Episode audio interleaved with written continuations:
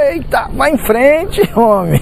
Sim, é top demais a gente ver o tratar de Deus é com os seus discípulos, é com o apóstolo Pedro, por exemplo.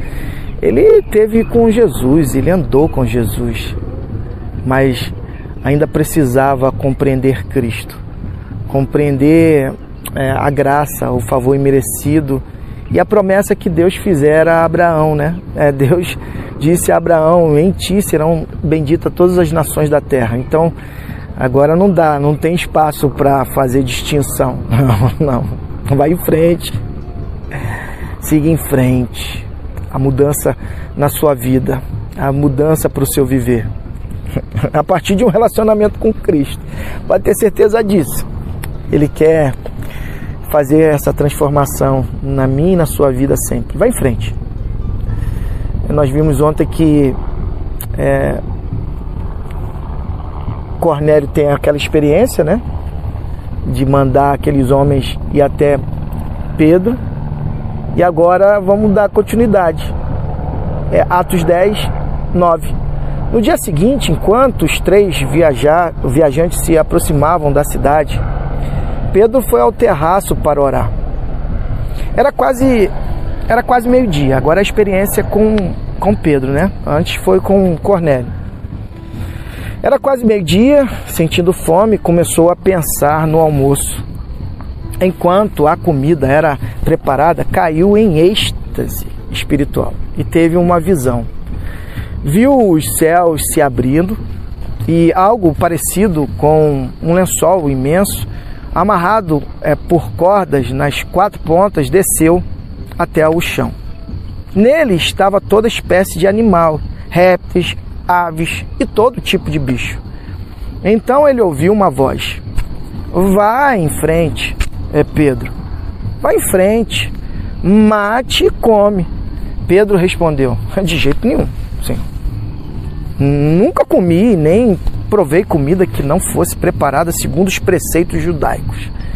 É interessante, dentro do contexto da cultura judaica, é, eles tinham vários preceitos que deveriam ser seguidos e dentre eles alguns que eles não poderiam, é, eles tinham que se abster de alguns alimentos.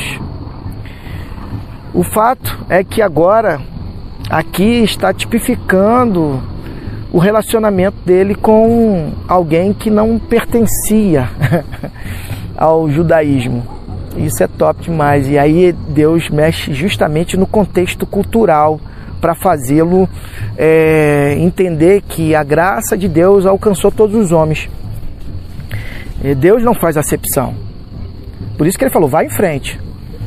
E aí ele mostra é, todo esse cenário para para confrontar Pedro, para levá-lo a um conflito cognitivo e assim, a partir desse conflito, ele entender o que Deus iria estar fazendo com ele daqui para frente.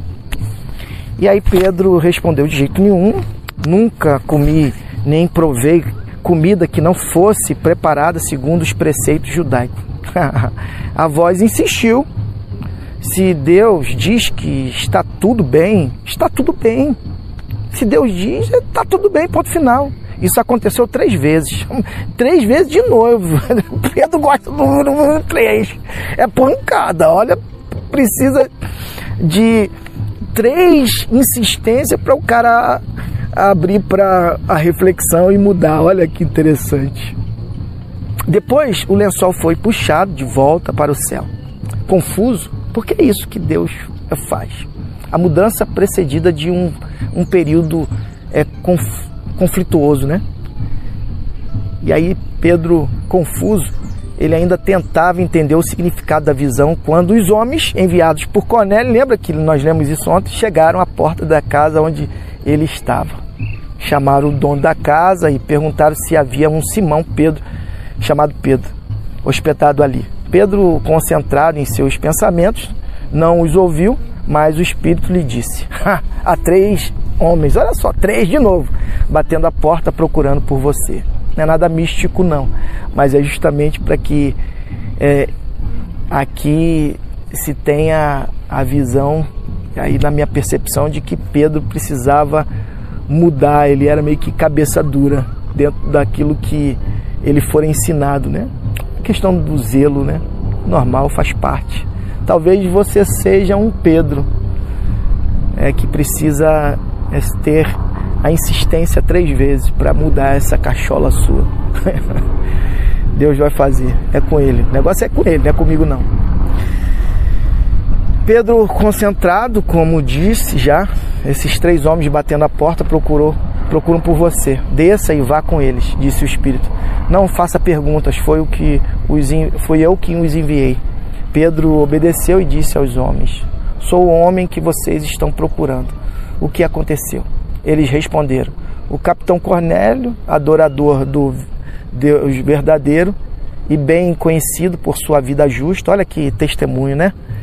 Pode, é, pode, é, pode perguntar a qualquer um judeu desta parte do país, eles ainda falam que eles, eles, ele poderia pegar essa informação de que ele era justo, um homem bom, a partir dessa, desse testemunho. Recebeu de um anjo a ordem de mandar buscá-lo para que ele, ele ouça o que o Senhor tem a dizer. Pedro pediu que entrasse e os deixou à vontade. Agora o negócio é com Pedro, né? Ele precisava obedecer também e fazer com que a mensagem específica do amor incondicional, da escandalosa graça de Deus que alcançou todos os homens, chegasse agora a Cornélio. Que top demais! Esse é o nosso Pai, esse é o nosso Deus. Ele move circunstâncias, montanha para alcançar aquele que é seu. Tenha certeza disso. Isso é soberania e eu amo isso em Deus. E eu descanso em Deus por causa disso, por saber que Ele tem um controle sobre todas as coisas. Ele nos permite dar é, prosseguimento à nossa vida, tomada de decisões, mas o fato é que Ele tem um controle de todas as coisas e Ele sabe todas as coisas e nele descanso. Vá em frente, não desista, só obedeça. Faça como Cornélio e faça como Pedro, porque ele obedeceu e aí nós vamos ver mais à frente o que aconteceu. Que Deus te abençoe.